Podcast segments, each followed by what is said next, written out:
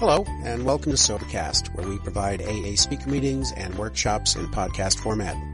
We're an ad-free podcast, and if you enjoy listening, please help us be self-supporting by visiting Sobercast.com, look for the donate link, and drop a dollar or two into our virtual basket. We hope you enjoy the podcast. Have a great day.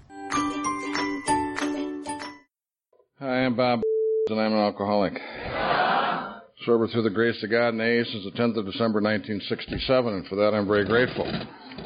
Uh, this seems like deja vu. Uh, less than seven days ago, there, I was least, with at least 20 people in this audience. We were at a retreat together doing the same thing Bob Darrell and I did, so I feel like I've not left. I also feel like I don't know. I, those talks were good. The bad news is, is that I'm better on tape than I am in person. It, uh, so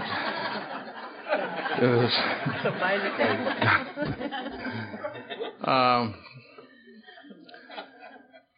this format, which I think Bob actually we, years ago we did this format in Whitney, and uh, but Bob popularized it and made it kind of the new genre of AA conferences, and I think it's really been a contribution and a very interesting thing, and I think you get something different out of the people who participate and give the talks uh, and you got a great lineup. Lee's did a great job. Thanks for the invitation and thank you for.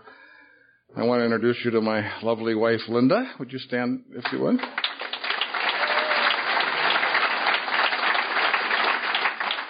Linda has almost 42 years in Al Anon, and I have been a constant source of growth for her. I don't think she'd have half the program today that she has if it wasn't for for me, and uh, and we have three sons who are in the program. So she's actually a carrier. Uh, I I have uh, kind of like the swine flu thing, you know, that's going around, and I. Uh, well, none of us were alcoholic when we met her, and. Uh, you know, so I, didn't, I don't know. There's something in it, but the uh, but it's been a great ride, and it's, uh, I tell you, it's a partnership uh, that is second to none. It really is uh, uh, really cool. I've enjoyed all the speakers. I'm not going to go through everybody, but to sit down and listen to uh, Tom I and Sandy Beach, I mean, give me a break. That is about as good as it gets. Um, two of the men I admire most in the program of Alcoholics Anonymous. There are others I'm getting to, I have known for a long time. I've really enjoyed our relationship, especially recently. The bad nun I've known for a long time. I was hoping you were going to have pictures. I mean, that's why I came. And uh, I remember meeting you in the early 1970s at the Prince Albert Roundup in Prince Albert, Saskatchewan. I don't think we remembered each other from that event, but when you that came back to me in Cecil. Went up there. Well, I'm going to talk a little bit about steps five, six, and seven. They cover about six pages in the big book. You know, the fifth step seems to be about as, you know, pivotal as any step we have in our program. And, you know, six and seven are on half a page, and five is on about five, five or six pages. Uh, I was struck last night. Jerry and Billy and I and Linda have been close friends for a long, long time. We had one of the same mentors. It was Jerry's sponsor in AA, and we've shared an awful lot with each other. But I was struck, and I wasn't sure what he was going to do. And he told a story in this inimicable way. Jerry is one of the better storytellers that. It was a talent that all the old timers had in AA, and not as many people have today. I think it's a tradition in the South and I love that he does that. But because the steps are so spiritual, especially the first three steps, how would you tell someone how to do them? Now you can describe how you did them. You can put them in a story. You can kind of walk around it and expose it in such a way, which I think he did wonderfully well last night. By the time he said, and that's when I took the third step, you just went, yeah. I mean, it was, it just fell into place and that's what it was. Uh, It was terrific. We have, um, I've been sober over 40 years, and I, I my ego gets going. I get going with all the different presenters, and I think I have to go back to my room and study or read or do the. I mean, it, it's just like any of us would be. I mean, it's like all of us are. I mean, it's everything from being competitive to being insecure, but it's what your mind does when you um, get into something like that. And I was struck when Sandy and Tom were talking about the old timers and Alcoholics Anonymous. We have more teaching available on Alcoholics Anonymous today than we have ever had. We have more work on the big book, more step workshops, more tapes, everybody on, you know. And uh, I was thinking back to the men and women who who I got to meet when I came in in the late 60s and the early 70s in Alcoholics Anonymous and the conferences. When I started going to conferences, which I have the same sponsor that I had when I walked into Alcoholics Anonymous. He is 89 years old. He is 54 years sober. And Sandy and I have shared that experience. He has also had an original sponsor who died last year. Pretty uncommon to have a, a person who has a lot of sobriety who's, who's lived that long.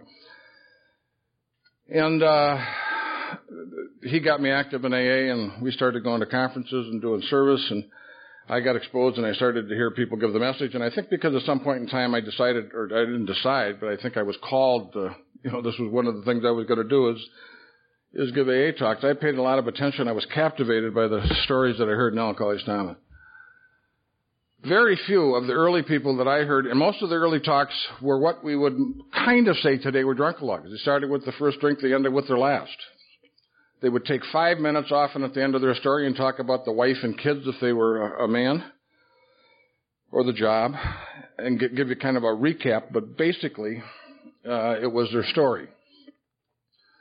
But it was told in such a way, it was kind of told how Jerry's story was last night. It was told in such a way, and Jerry's included more recovery, that you, you knew recovery was included. I mean, you experienced it in how the person told their story, how they shared their problems, and you could see that they were standing there pretty much as a, in the solution. Uh, but there was no explicit conversation about how necessarily how that happened. Today there's a lot more explicit conversation about how it happened. I don't think the men or women that I hear talk about the steps in Minnesota, all we had when I came in AA were closed up discussion meetings. That's all we did. 95, 99% of our meetings, someone would start the meeting, talk about the third step, turn it over, we'd split up into two rooms and we'd finish the conversation on the third step. That's, I never talked to my group till I was 30 years sober. We had one open meeting a month and we asked outside speakers. So we didn't have much of that going on. And I don't know exactly what I want to say. What I want to say is they had the spiritual awakening. They had the changes. They were not technical. They were not experts. They were not often people that you would stand up here today and say, we're going to have George present on the steps.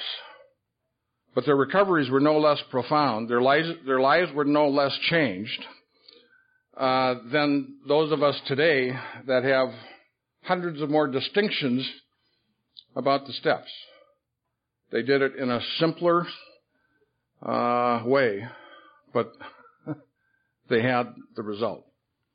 Uh, and I think sometimes we get too focused on the complexity of what we're sharing and discussing, and I just I, I just wanted to bring that up because I was uh, because I, I guess because I, I got struck by that. Both Sandy and Mildred kind of talked, alluded to uh, the true self and the false self, and uh, I want to spend just a mo- kind of a moment on that because I think that's part of the mischief that we bring. Part of the frustration. I'm thinking that you also do the steps differently when you're different phases in your sobriety. I think they're a different experience to you, five, six, and seven, than when you come into when you're brand new in Alcoholics Anonymous. I mean, you've heard two or three of the people talk this weekend about their first fifth step, that it wasn't very insightful. It didn't get into the causes and conditions. It was really more a recitation of the worst things they have done. I think you would find that to be the most common experience that most of us did if we did our fourth and fifth step quite early in sobriety. That's what mine was and I wouldn't go back and change it. It just happened to be what it was. It wasn't very insightful, but I'll tell you, it was. I felt forgiveness in it. It was a difficult process for me to go through. It was a. a powerful process for me to go through. Uh, it takes a while. You don't get it all done. You don't understand the depth. I think a person who's taking uh, the fourth and fifth step at 15 years of sobriety has an opportunity to have a deeper experience than maybe they've ever had before. The most powerful fifth step that I ever took was the one that when Daryl was talking about taking his at uh, four or five years of sobriety through the book. It was my third fifth step, and it was the most powerful fourth and fifth step that I had done. Uh, when I take a look at these steps, what I think first comes to me uh, is I want to, you know, would you like to get, and what Bill keeps talking about through the 12 and 12 and through the big book, you know, you want to deal with your defects of character. You want to deal with the things that are in your way. Uh, you want to get rid of the things that hurt you and damage the people in your lives? And almost all of us would say, yep, sure do want to do that. Well, if we really want to do that, why the hell haven't we done it? I mean, that is, and Bill talks about that's the, maybe the, you know, the biggest conundrum we have in the program of Alcoholics Anonymous. If we have the power that we have in the program of Alcoholics Anonymous, that could expel the power to drink, I mean, the, the, expel drink from our lives and solve the most, the largest problem any of us have ever faced in our lives, why then can't we use that power to get rid of all or most of the other problems that we have in our lives that are causing us mischief? And he goes on to explain that because alcohol threatened our very lives itself, the self-preservation, that it's the only one that we really could do perfectly. And the rest of it is kind of a large effort. We're human beings. We aren't going to get perfect. Uh, but that's, but how, how much progress should we make? How much progress do we have to make? I think that again depends a little bit on how long you've been sober and what your standards are, what your values are, what your code is, how you take a look at life. Uh, I think one of the large problems that most of us have uh, relates to something that Mildred was talking about today. I think that many of us have a uh, underdeveloped sense of God and our higher power. For a book, when you read the book, you are just taken with how much they talk about God. I mean, it is just everywhere. It is, it is just time and time again that that's my solution. I don't know if it's just me, and I don't want to project my thoughts on you, but when I think about most of it, I think most of us are looking for tips on how to do it better that we're looking for. I'm going to go to this seminar. I'm going to hear these people talk about the steps. I'm going to hear, I'm going to, you know, go back to the book or I'm going to read. And we're looking for something that we can learn to be better practitioners of the steps. And when I'm a better practitioner of the steps, obviously I'm going to have a better result. When I have a better result, I'm going to, you know, be a better person, you know. So it's kind of a self-improvement program. And, uh, that's an interesting thing because I think one of the things that I just want to talk about before I get into the steps is I think that that is one of the structural things that's wrong. Uh, a couple of people that talked about, you know, and the book keeps talking about, my life would just be fine if you straighten out. That's, you know, one of the early attitudes we have, you know, my problems are external. I'm a victim of circumstances. If the people in my life would straighten up and fly right, get off my back, everything would be okay. Right? And Later, I think what happens is then when we, we go through the work and we start to get in touch with, you know, not only were we alcoholic, but we had other issues that were going on, and we start to tackle some of those issues and they don't go away, we start to see that, you know, we've got a, a host of things that are causing us difficulty, and we start to see that the problems ourselves. And then we start, I think, to have an idea, the problem's me. If I'd shape up, if I'd change, it will all be okay. And that's been the, kind of the dominant idea I've had through much of my sobriety. And it's starting to shift. And what I want to bring up an idea, I think that's me dealing with my old false self. I don't, I think the idea of improvement or getting me better is an ego-based idea. I think it's dealing with my old sense of who I am and what's wrong with me. When Mildred talked about Meister Eckhart and said that the process of finding God is a process of subtraction, not addition, I think, as I said last week, what I think what we do is we come here, we have dragged our perfect magnet through the junkyard of life. and I think we show up here as a six foot ball of scrap metal. Not bearing much resemblance to the, uh, to the original form, and none of us having much identity with what that, what the essence of our being is. And I think through the process of taking the steps, piece by piece, we pry off the things that are in our way from our connection to our God that we can see within. And maybe after a certain amount of work, all of a sudden there's a little hole and a piercing light comes out of the, the spot. That's the first sense that maybe there's something there that, you know, that isn't there, that, that we, that we, that we didn't know. And I think that that is the process. So we're, where we're going, we're not, you know, another Chuck Chamberlain story.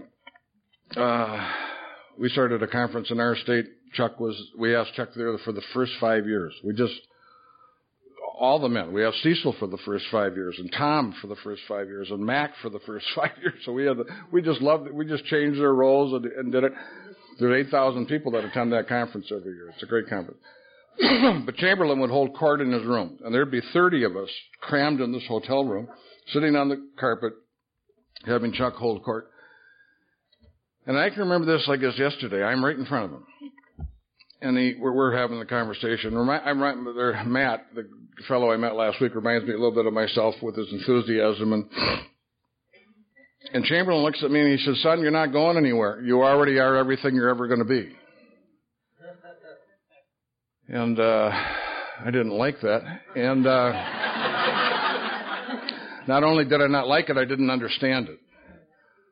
Uh, but today I believe that beyond a question of a doubt. I have tried to be a good member of Alcoholics Anonymous. I've tried to do the work over a long period of time. And I think people who know me would say, if you ask them, has Bob changed?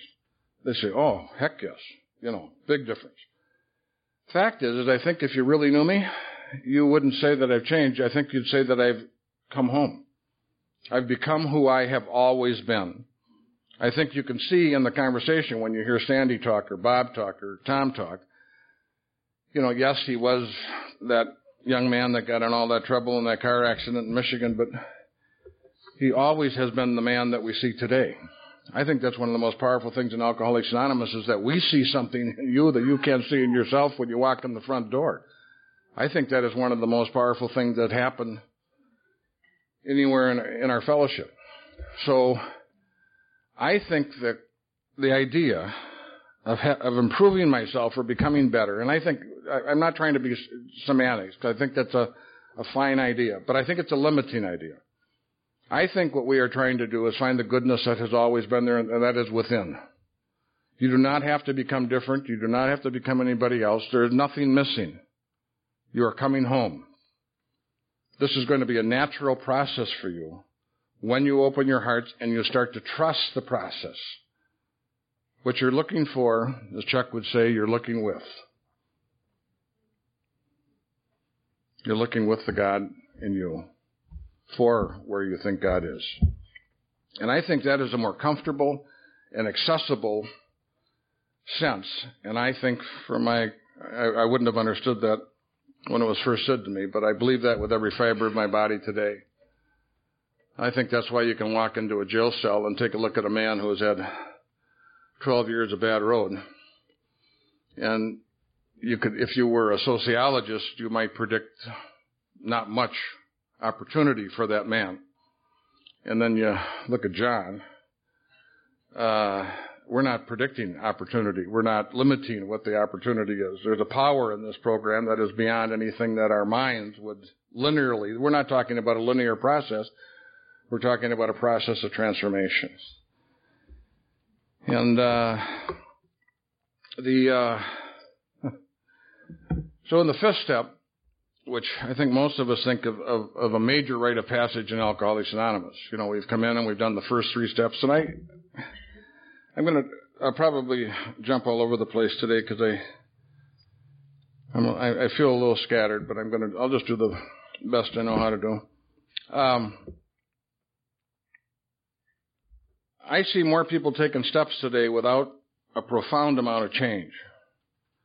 There, I mean, there's just a hell of a lot of work going on, and uh, Not always. And, and, and the cynical part of me, I, I want to say it's a hell of a lot easier to do the steps than it is to change.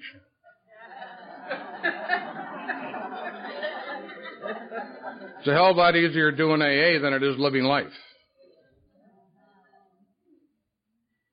And there are some people that when they memorize the first 164 pages of the big book sound like they're experts on life. And, uh, I wouldn't want to go on a fishing trip with some of them. Um, the um, the book is the menu. It is not the food. Uh, you can starve to death eating the menu.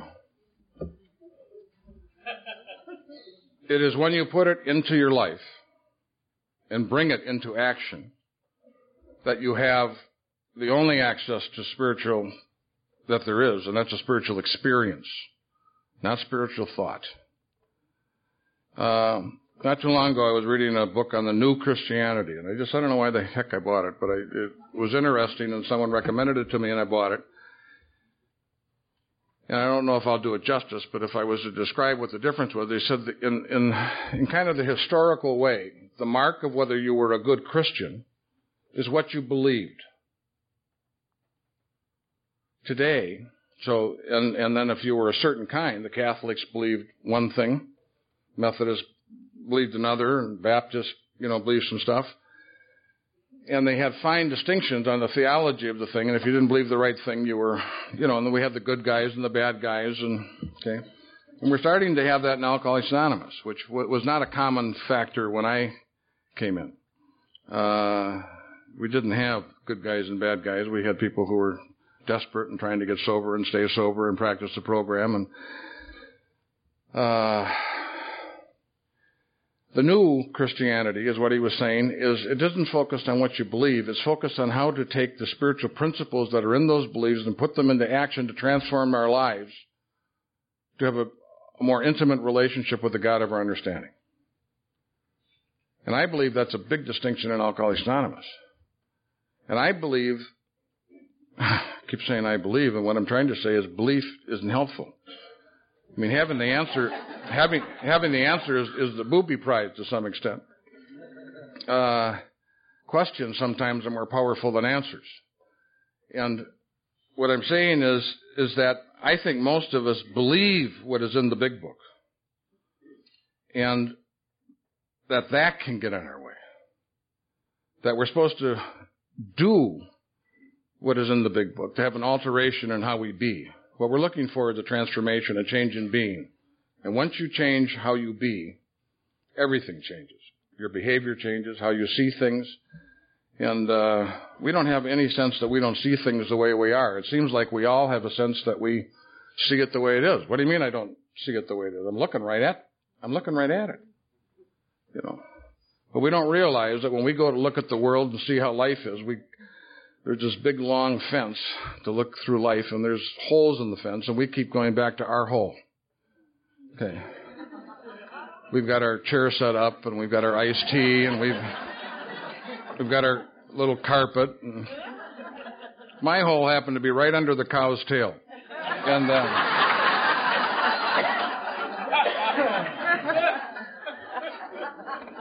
Once in a while the cow would move and I'd have a different view, but most of the time.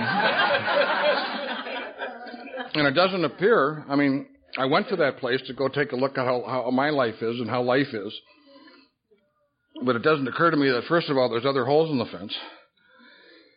That everybody who's looking through the fence isn't having the picture that I'm looking at. And it's a kind of an awakening when you start to get a sense that maybe we have a, a problem of perception.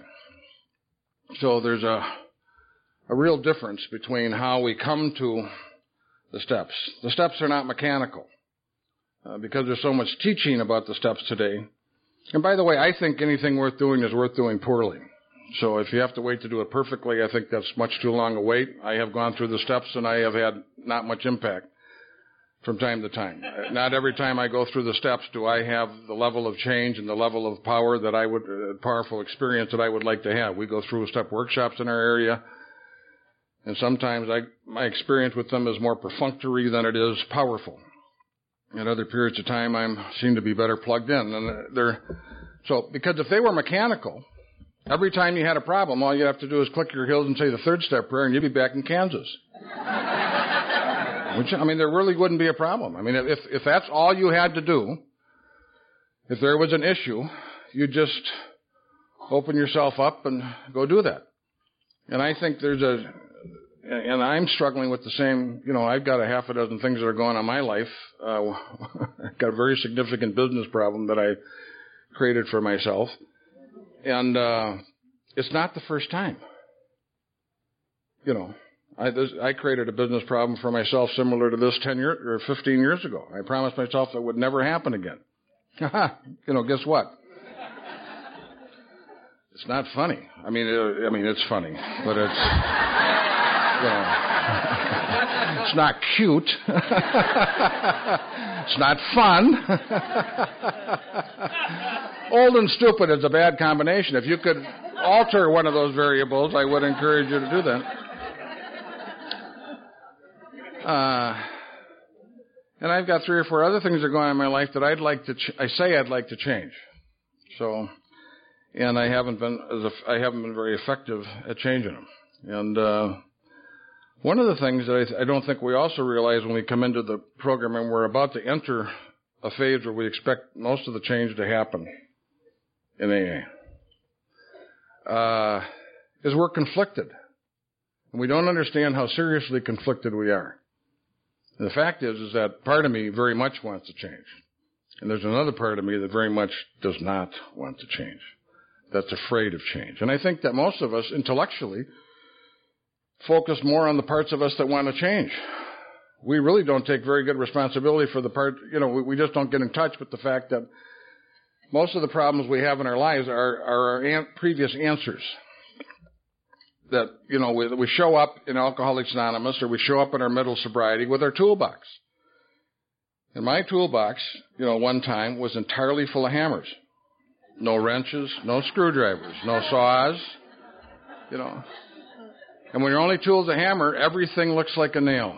I mean, it just, you know, it's the only way you have, you know, to kind of approach the, the problem. Uh, so most of us have a profound sense of uniqueness and a profound sense of difference. We come into Alcoholics Anonymous, we're literally forced in by the conditions in our lives, and we have a surrender experience, and we, which is not a small deal.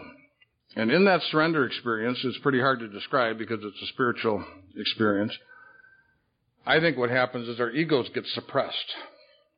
And when our egos get suppressed and pushed down, our sense of difference dissipates and, and starts to go away, and we have a sense of there's an opening, there's a teachability, there's a space that is, you know, hasn't been there for a long time. Our defenses are down and we're, we're vulnerable. And many of us talk about the honeymoon in Alcoholics Anonymous. My honeymoon experience was that. I came in, I was in an, you know, enough trouble to get me to Alcoholics Anonymous. I had a surrender, I had a wall built up around me that you couldn't see, the thinking that when I'm behind the wall said you like me, but you only like what I let you see about me. If you could see everything about me, you'd hate me because I hate me, and who knows more what a crummy person I am than me. And then I, but I started to tear that wall down when I called Alcoholics Anonymous. Two guys came out and talked to me, and then I continued that conversation with my sponsor, and I tore the wall all the way down in my fifth step, and I made a discovery. The discovery was is I'm not unique. My personality may be unique, but not my illness, not my behavior, not my feelings, not my experience. And I started to have a sense of hope that would work for you could work for me.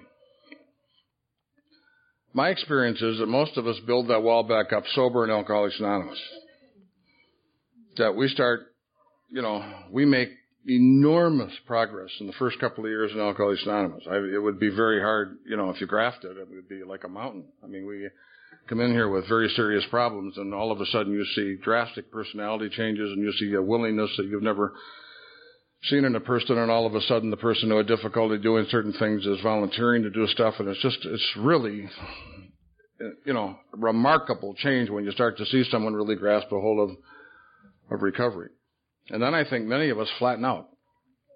And during that period of time where we flatten out a little bit, where we're no longer the center of attention, we're not the new person, you know, where our recovery becomes more daily, we start to get in touch and experience a different set of problems. Not the crisis that were in front of us with the police and with our finances and with not having an automobile, maybe not having a job and, you know, all the sorts of really, I mean, you know, all these things that we really had to deal with just to kind of get our life, just to get the noise out of our lives, to be able to attend to the business of living life. We we start to deal with those things, and those are big changes, and a lot of them, you know, takes a while, and they aren't easy to do. But once that starts to settle down, you start to find out that there's another set of issues and problems that are in your life that have stopped you from keeping jobs. You can get a job, you can't have a career. You can have a, a relationship, but you can't maintain a marriage. You know, you've got issues with kids, and you you know you're not happy with whatever experience. I mean, it's really complicated. You ask alcoholics normal questions. You know, do you work? Um, there's this long pause, you know. Are you married? Uh, you know, it's a. And it isn't. It isn't like we don't know how to answer the question. We just don't know how much time you have. I mean, it, it is. Uh, uh, so we show up with a level of difficulty and complexity in our lives that most people have not experienced, and it, you know, it's uh, uh, but once we start to experience, I think, kind of the, the, the issues that were there all the time, that were some of the causes and conditions of our alcoholism, but because they weren't in crisis, they weren't the IRS, they weren't the police, they weren't the divorce, they weren't the lost job, they were what brought us to those positions. And we're dealing with the symptoms, which was what I think most of us, which is what our first inventory did, which was our first attention was, was on those the largest problems that we thought we had in our lives. We didn't really realize, much as we were talking about alcoholism, I think we got a sense when we started to go through it, that they weren't the problems, they were the symptoms. They were the results. Didn't occur to us, they sure as heck looked like problems, and for most of us, that's what we really thought we had to focus on and what we have to deal with. And once we start to get to the second level of stuff, all of a sudden we're sober a couple of years, and you know, it's not sure that I'm ready to deal with it. Thank you very much for helping my drinking problem, but stay out of my sex life. Thank you very much for helping my drinking problem, but stay out of my marriage. Stay out of my finances. Stay out of my job. Stay out of my parenting. Stay out of my anger. Stay out of my gambling. Brick by brick, many of us build the damn wall back up, sober in Alcoholics Anonymous. And you find ourselves somewhat isolated, feeling like we're different, not feeling like we're not understood, four and five and six and seven and eight and nine and ten and twelve years of sobriety.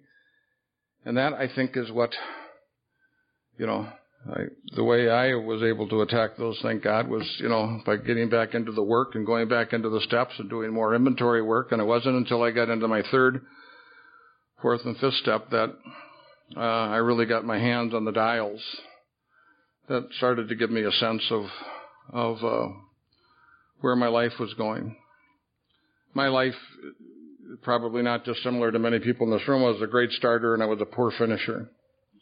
You know, I never finished anything. I could get into school, I couldn't finish school. I could get the job, I couldn't do the job. And it just, it gets old, you know, and, uh, lots of potential, but no, you know, no performance, not much stuck to the wall.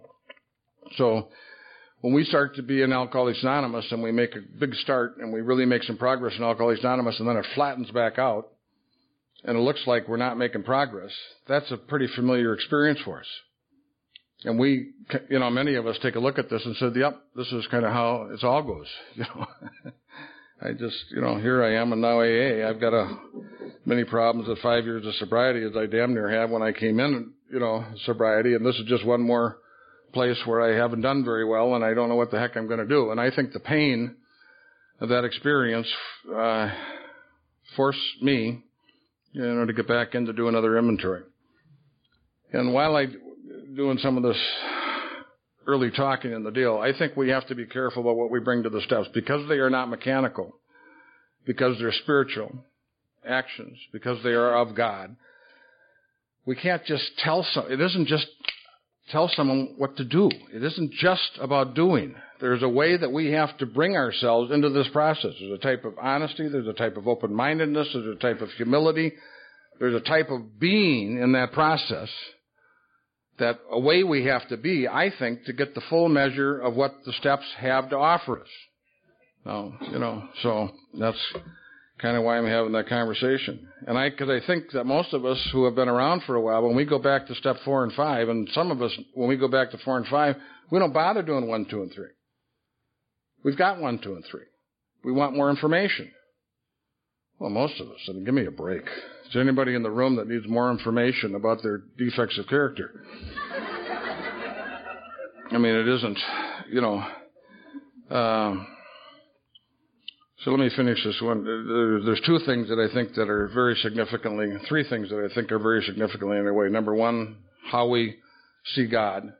And I think that most of us are pretty lazy when it comes to that. I don't think we do much spiritual reading, and I don't think we, you know, when we get into the conversation, we understand how important it is, but then we go back to our lives and we, you know, we say, yeah, we were alcoholic and couldn't manage our own lives. No human power could manage it, but God couldn't would if we were sought, but we don't spend much specific time seeking God. We're lazy. We don't read much. And, you know, every once in a while it'd be a pretty good idea for us to take a look and ask ourselves what for me that idea, what does seeking God mean for me? Because it, it, it might promote a different result than I've been having. Number two is how afraid of change we are. Uh, I jokingly say, with a fourth and fifth step, pretend I'm working with a guy who's 40 years old, married with kids, and he's having trouble doing the fourth step. And I say, don't worry about it. It's kind of complicated. You know, it's got all those columns and stuff. Just, and I know you're struggling with it. Just, uh, get your ex-wife and get your wife and get your boss, get your mom and dad and one of your brothers and, uh, your children and bring them over to the house. And here's what I want you to say to them. Just say, we have a step in Alcoholics Anonymous where we try to get in touch with our defects of character and I'm having trouble identifying mine.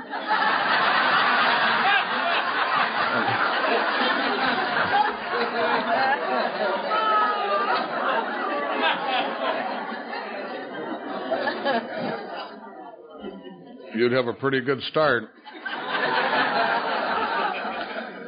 But most of us wouldn't call that meeting. Because uh, we don't want to change. Number one.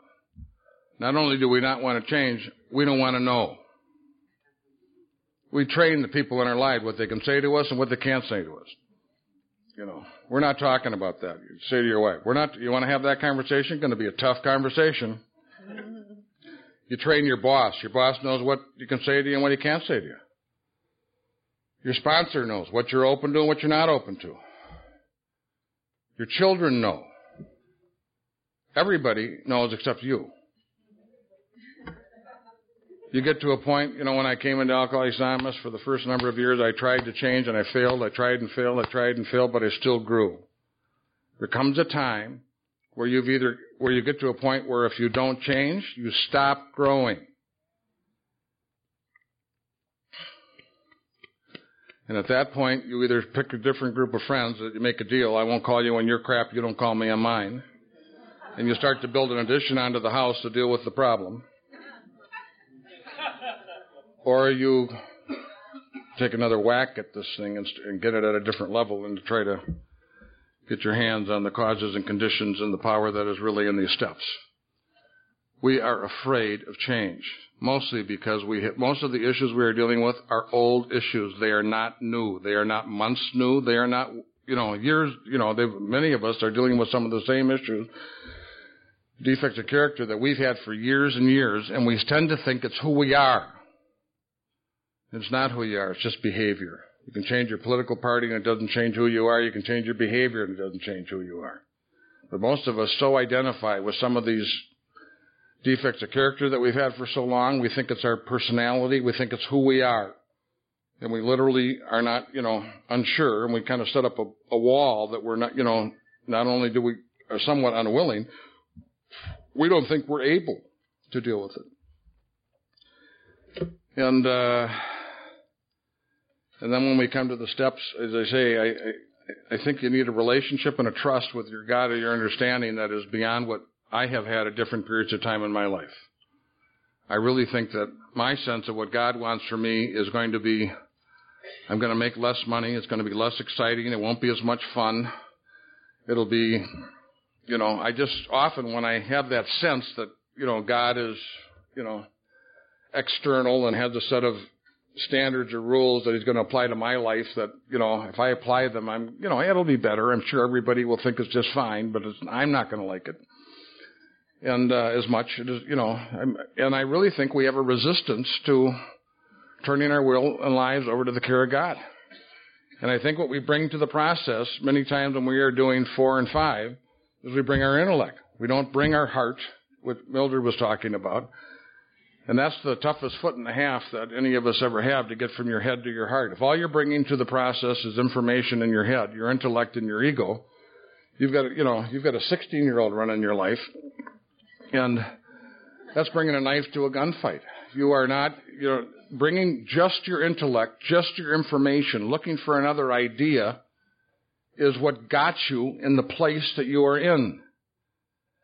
And I'm struck that when we get into chapter six, one of the very first, there's three or four places that when Bill talks in the book, and I'm going to read one of them in a second, but on page 72, when, he, when we're starting about getting into the step five, he said, you know, by now we've done our four step, we've admitted certain defects of character, we've ascertained in a rough sense what the trouble is, we put our finger on our weak items of personal inventory. Now these are about to be cast out. How many people how many of us go to the process of step four and five thinking that our defects of character are going to be cast out? I think I approached it so many times that I'm going to learn something new, and then I'm going to have to do some work. And as a result of doing the work, I'm going to improve or get better, and something's going to change. But I think most of us have a sense that we're going to do it. We're going to, we know what we're identifying, we know what's going to happen, and this is not a small idea, and I, it's, it's so big that it's really hard to kind of get your hands around, but I want you to know that I think that this is how change happens in the program of Alcoholics Anonymous. On the bottom of page 84 and the top of page 85 is my favorite paragraph and a half in the book of Alcoholics Anonymous, and it says, We have ceased fighting anything or anyone, even alcohol, for by this time sanity will have returned. We are sel- seldom interested in liquor. If tempted, we recoil from it as if from a hot flame. We react sanely and normally. We find that this has happened automatically. Does that sound like I'm doing it? We will see that our new attitude towards liquor has been given to us without any thought or effort on our part. It just comes us the miracle of it.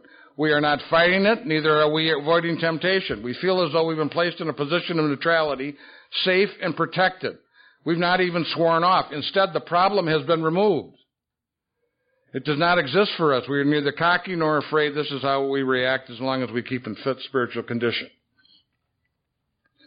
So in addition to us doing the work, and it is doing the work, in addition to us taking the steps, in addition to us studying the book, I also want to say that I think we have to put ourselves in a position to receive a gift. I think we have to put ourselves into a position to be a receiver and a channel of a power that is so much greater because I think that that's the experience that most of us had in, in having drink removed from our lives. I think if we would have, that we tried the approach that, that I sometimes try on my defective character now to get more information, get a better diet program. Maybe I'll get one of those things where they send meals into the house or, you know, I mean, this is, you know, an eight year old program that what am I going to do when I'm on these weekends when I go, you know, I mean, when I'm managing it, I don't get very far with what I'm doing. And I'm half serious about it, but it's more at the level of complaint than it is at the level of a serious piece of business. And I think that's the other thing that most of us, when Tom talked about uh, this morning when he said, or uh, yesterday after, I forget when the heck it was, when he and Sandy were were doing the deal when they asked the man if he wanted to get well. Most of us don't want to get well. We want relief. I don't want a cure.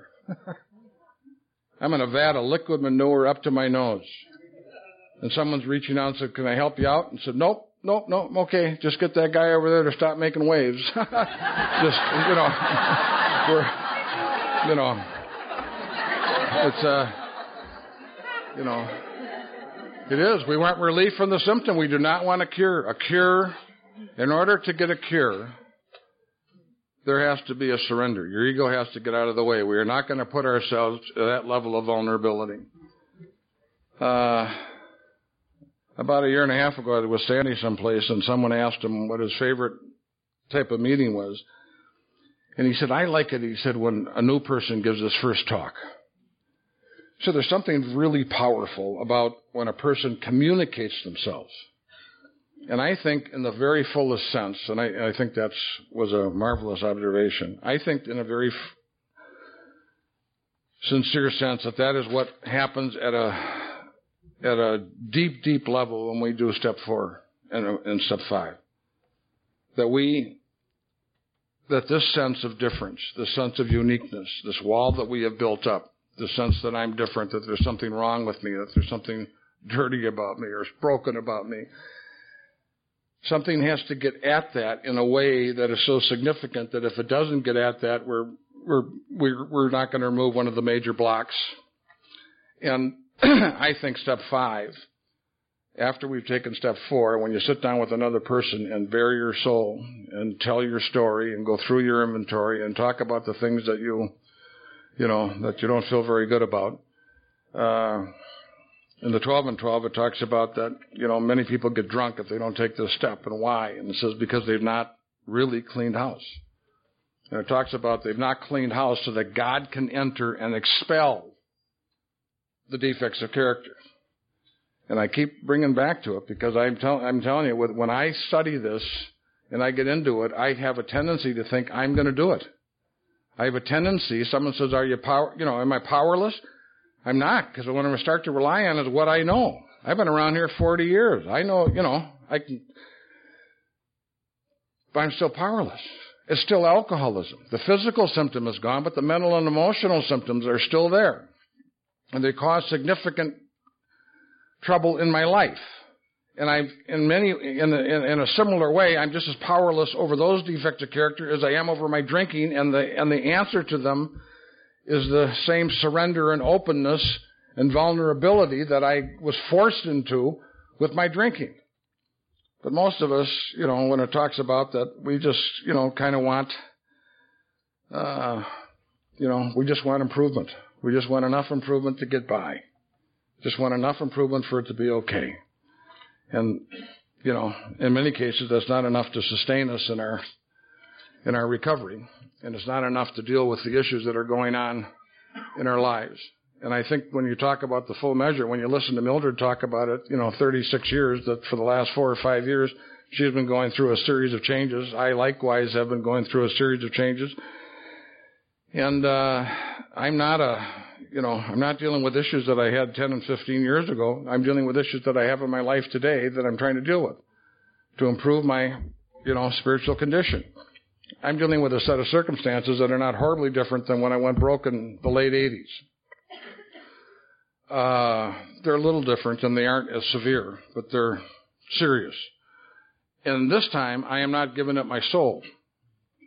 It's got my attention I am afraid. Uh, there are issues that I do not want to be dealing with, but I do not let myself go into the cave. I do not let myself become obsessed by it. As soon as that conversation starts, I distract myself from that conversation.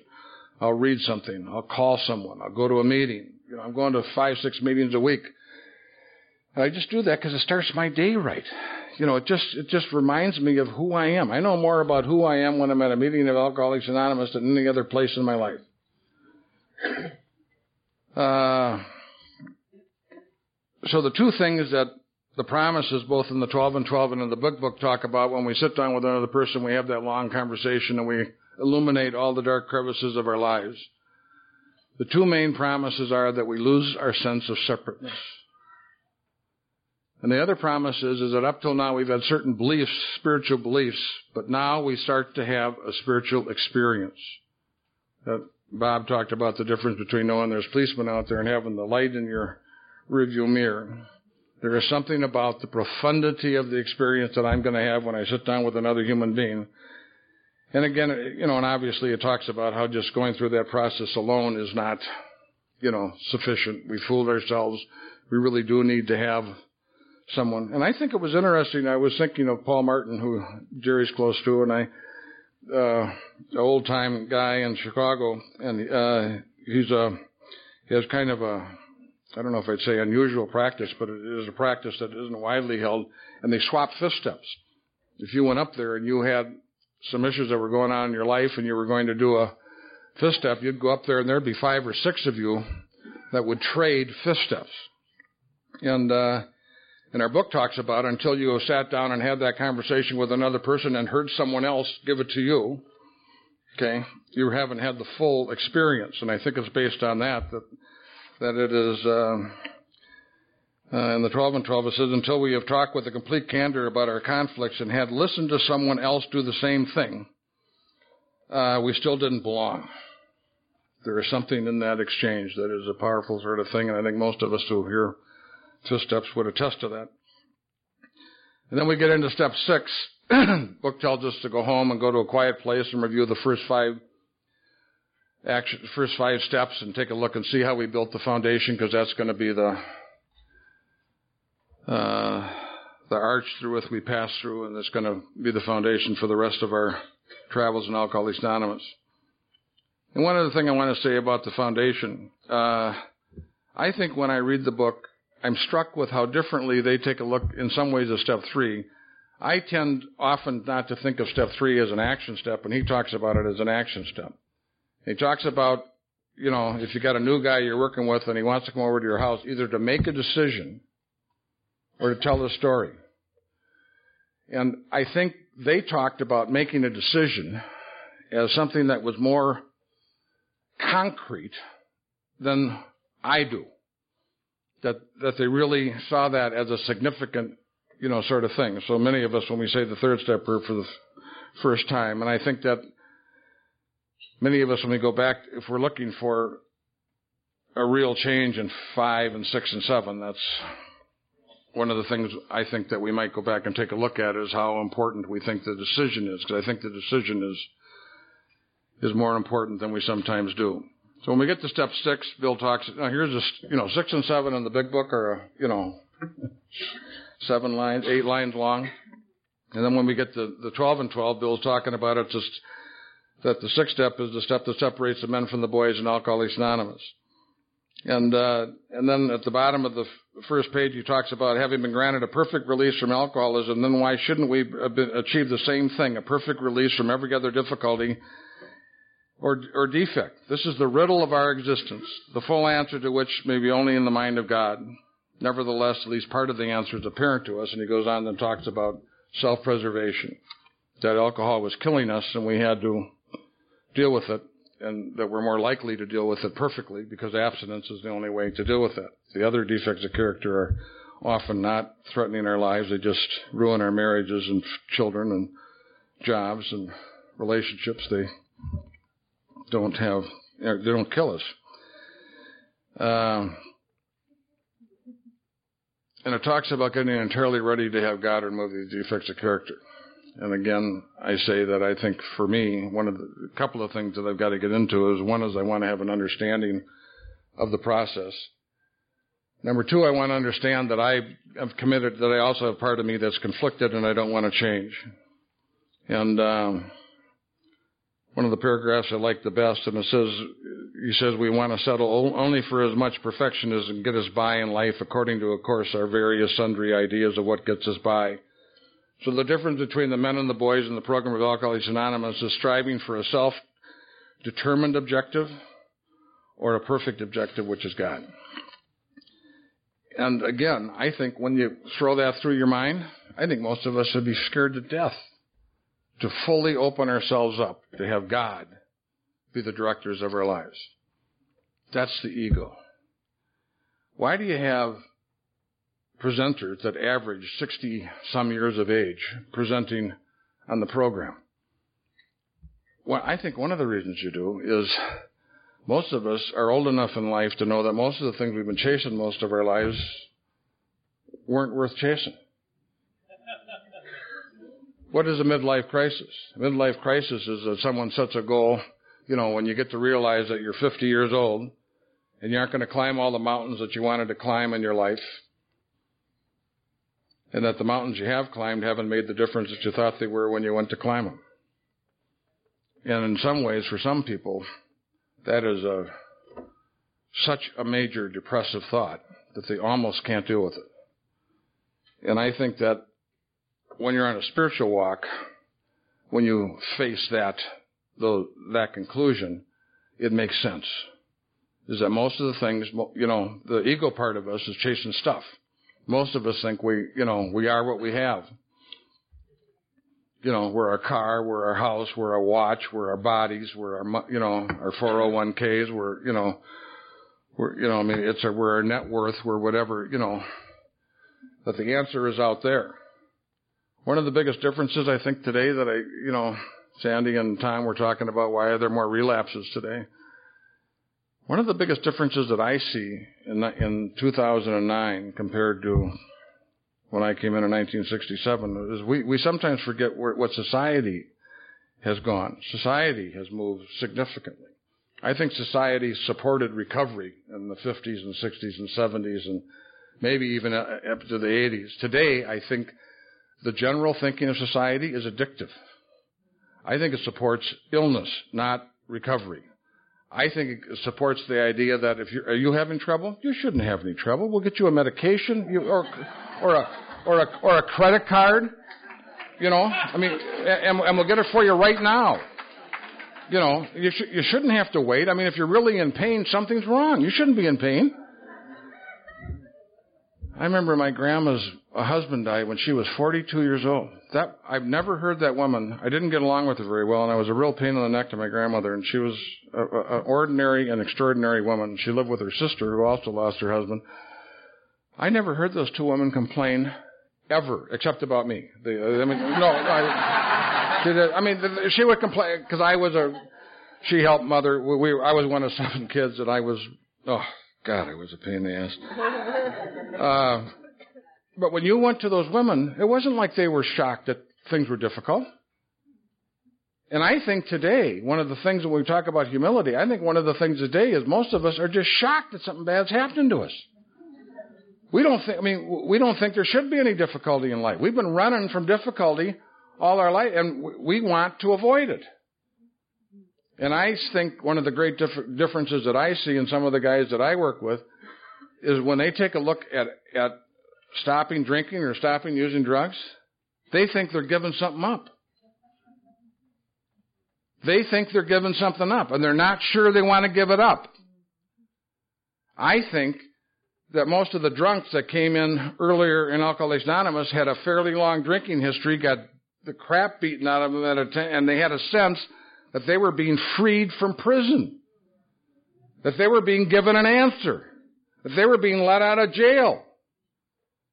And today, these younger people, because of their sense of entitlement, they feel they're being restricted.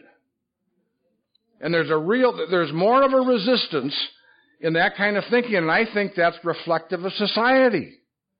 That's my right. It's my entitlement. No one should tell me what to do, even if it's my conscience. You know, hello. Um, you know, but I do. I mean, I, I really do think that there's a sense that they're giving something up, and, and, it, and it's, it's hard for them. And, and I think they've got to find an. They're they're so detached. Their time frame for looking at life is like three days long. You know, they're all bricklayers. There isn't anybody building a church. I mean, they just have absolutely no sense of the bigger picture. I mean, you talk to someone about, look, we're building a boat. It's going to take you a couple of years to build the boat. It's going to take you on the journey for the rest of your lives. They don't want to do that. They want to strap a couple of logs together, throw them in the goddamn river, and get going. they, no, they absolutely do not. You know, I know what you old guys had to do, but it, it is.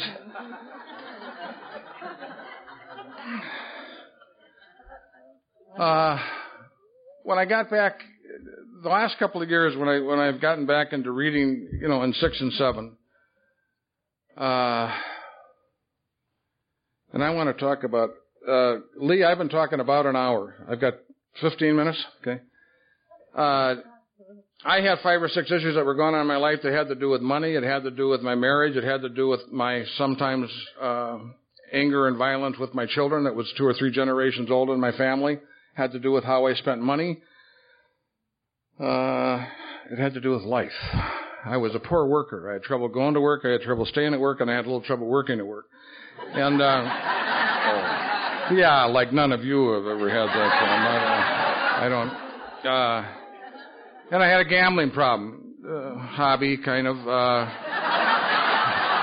four or five hours a day, four or five days a week. It wasn't a big deal, but I was making five to ten grand a year playing backgammon, and it was kind of like a second job.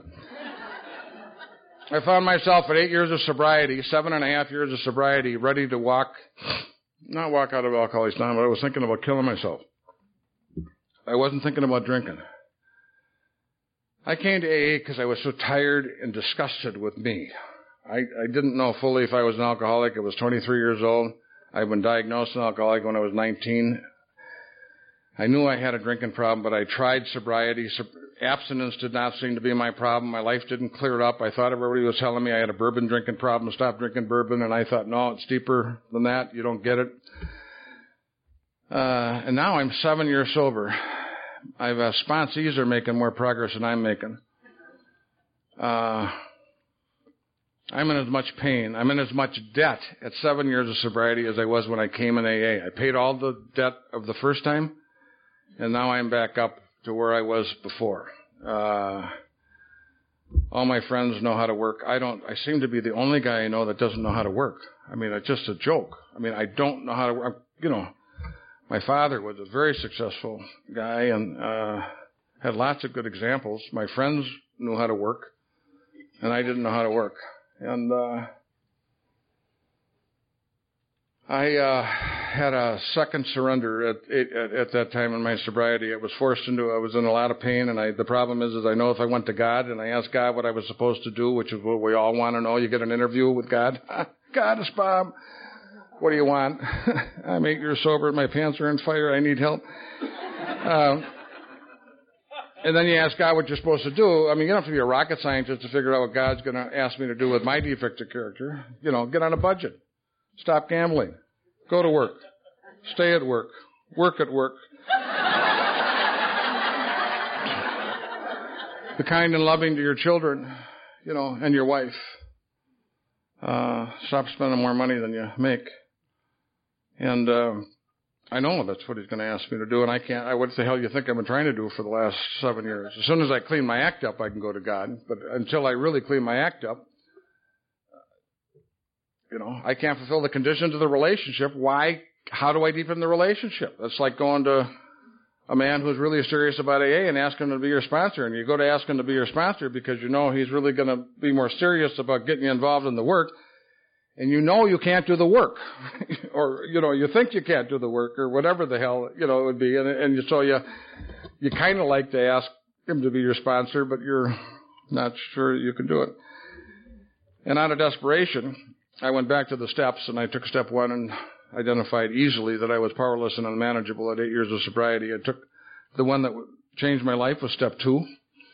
Uh, I had lost step two. I believed it for us, but not for me because my life was going backwards and uh, I had to regain the second step. And I, by watching you deal with problems more effectively than I was dealing with smiles on your faces with the courage that I didn't have, I started, I came to believe that God would restore me to sanity at eight years of sobriety. I took step three on my knees with my sponsor in his office. We didn't do that much in those days, and I thought this time, baby, I'm crossing the T's and dotting the I's. And I did my third four step in the book. Um, and then I did my third fifth step with my sponsor, and the previous two have been with clergy. And uh, I told him, I said, be careful when you're done, because I'm going to do whatever you recommend that I do. I said, I am, I feel like I'm dying of thirst lying next to a lake. I said, I could give a talk on what to do with a person in my condition, and I can't do it. I, got, I know all the answers, and I can't do it. And I am so sick and tired of having the answer and not being able to do it. Uh, so I got into it. One of the things he wanted me to do was go to a clinical psychologist. I didn't want to do it. I did. I had issues about work, money, failure, and success. And he said, you know, Bob, I want you to go talk to someone. I did. I thought that made, separated me, made me different. I didn't want to do it, but I did it.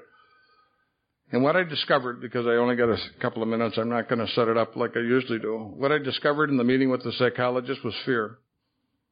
And I've done three inventories. My fear inventory had to do with dogs, snakes, and tall buildings. I had I had zero sense. I, I didn't do it properly. I, I was afraid of being a husband. I was afraid of the responsibility. We had three children, or two at that time. Uh, I was afraid of being a father. Uh, I, I remember when Linda told me she was pregnant. I mean, I'm making $525 a month. She's making $550 a month, and I'm seeing half my income go. I'm not jumping up and down that we're going to have a baby. I am scared witless that, you know. And I want to say another thing about that, because it kind of gets into making amends too. The universe provides when it's time. It doesn't always let you know ahead of time how it's going to happen. And, uh, so, uh, I just, I was swimming in fear and did not know it. I was the fish in the ocean and didn't know what the ocean was. And, uh, I went home after, not too long after that deal with the psychologist and, uh, I had a horrible day and I, uh, was in my living room reading some non-conference approved literature. And, uh, the Bible to be more specific. I am, I am in bad shape. This is not, I'm in, and I realized that I had tried as hard as I knew how to try to clean my act up and I had failed and for some reason that seemed okay.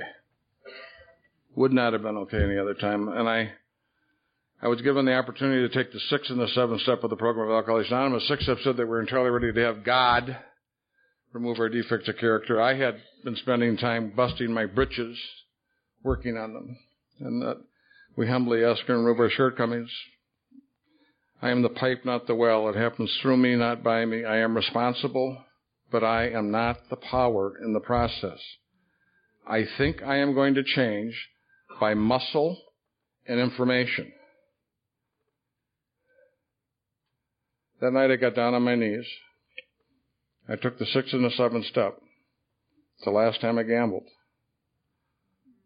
All of a sudden the guy who didn't know how to work made appointments with a sponsor about when I'd go to work, how long I'd stay at work, and what I'd do at work. I turned the checkbook over to my wife, who does not have the big shot issues with money that I have. She still manages, she still gets my salary. And I went on an allowance. Uh, I started dating my wife every Friday night. I dated her every Friday night for 30 some years. We don't do that anymore, but we have lots. Well, we have lots. We have, we're together more, and we have lots. But it was, sometimes we miss it. It's a. It was a real live dangerous date. I had to learn how to be romantic. We, we were talking about kids and bills when we were going out, and we had to learn how to shack up again and have fun and you know get in there, you know get romantic and. uh I spent thousands of dollars and hundreds of hours trying to learn how to be a better parent. I think having children is like having a bowling alley installed in your head. I think it's one of the most most demanding. I think it's one of the most demanding processes in the world. One of the great privileges of life. But I'll tell you, the manu- the manual's skinny, and. Uh,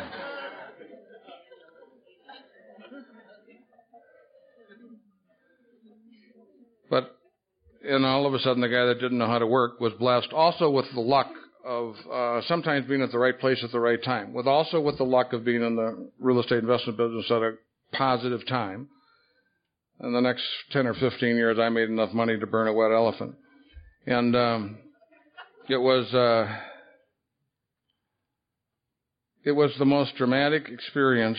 And then I went on and did a, another set of amends you know, cleaned up a number of things that I that I hadn't totally covered in my first step. A farmer doesn't grow; he plants a seed and creates a fertile environment in which growth can take place, and God grows. A doctor doesn't heal; he creates an aseptic environment, creates an atmosphere in which healing can take place, and God heals. I don't change. I create an atmosphere in which change can take place, and God changes me. I think for most of us, if we were honest with ourselves, it's almost when when, when it says on page 84 85 that the problem has been removed. I am not resisting it. I am not fighting it. It's just it's automatic. It doesn't. It is not a temptation. It is what has happened to us.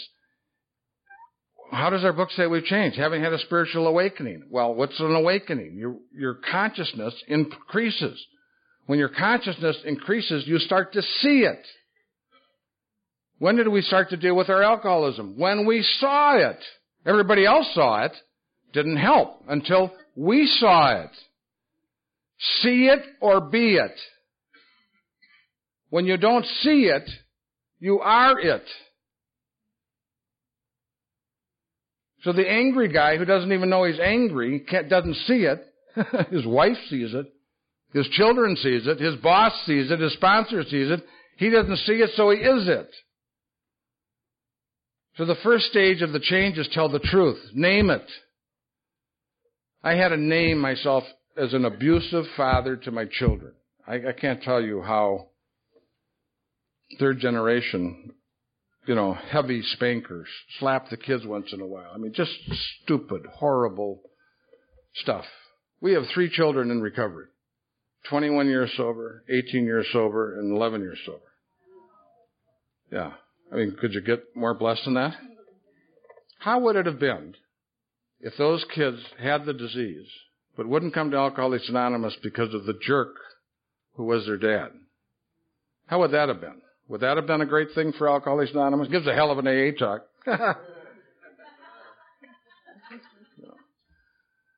We're flawed people. It is, I mean, you know, it's a, but there's a power that is available to us uh, I think most of us are afraid of the power. I think most of us bring our egos to the process of the steps and don't realize that we're bringing the problem to the solution. That we're looking for information, ideas, and we're trying to improve something that doesn't need improvement. You're not missing anything. You're going home. You're getting rid of what is in your way. When your consciousness improves and increases, you will see through the treasure. It is not gold. It is a dog turd in gold tinfoil. and when you really start to see it, I mean, you get it. I mean, you start to. T- I thought my gambling. I thought I was just the best. I made five to ten grand a year playing. It was a turd wrapped in, in gold tinfoil. It, it, it was what was stopping me from being a responsible man and a decent worker. And, you know, it was one of my little treasures that I hung on to. And when I let go of it, it, not only did I have the absence of the problem, I have what every one of us experience when we go through the process of opening ourselves up to our higher power and letting go, you end up with benefits so far beyond the absence of the problem that you can't even imagine it. So I think that we are the pipe, not the well. I think the process of change happens much more by the grace of God than it happens by our intellect and by our will and by our muscle. We need our will. We need uh, nothing wrong with intelligence, but it isn't enough. It isn't powerful enough.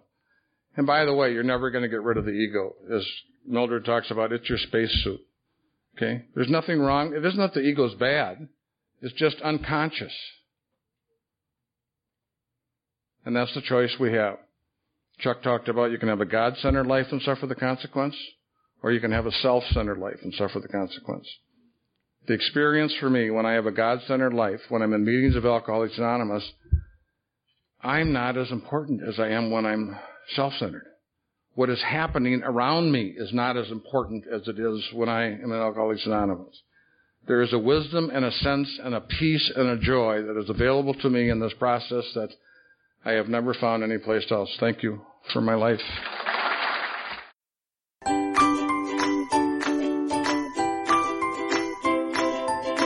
Thanks for listening. I hope you enjoyed the podcast. Sobercast is ad free, and we'd like your help in order to keep it that way. So if you'd like to help us be self supporting by pledging a dollar to a month, visit Sobercast.com and look for the donate links. Thank you very much.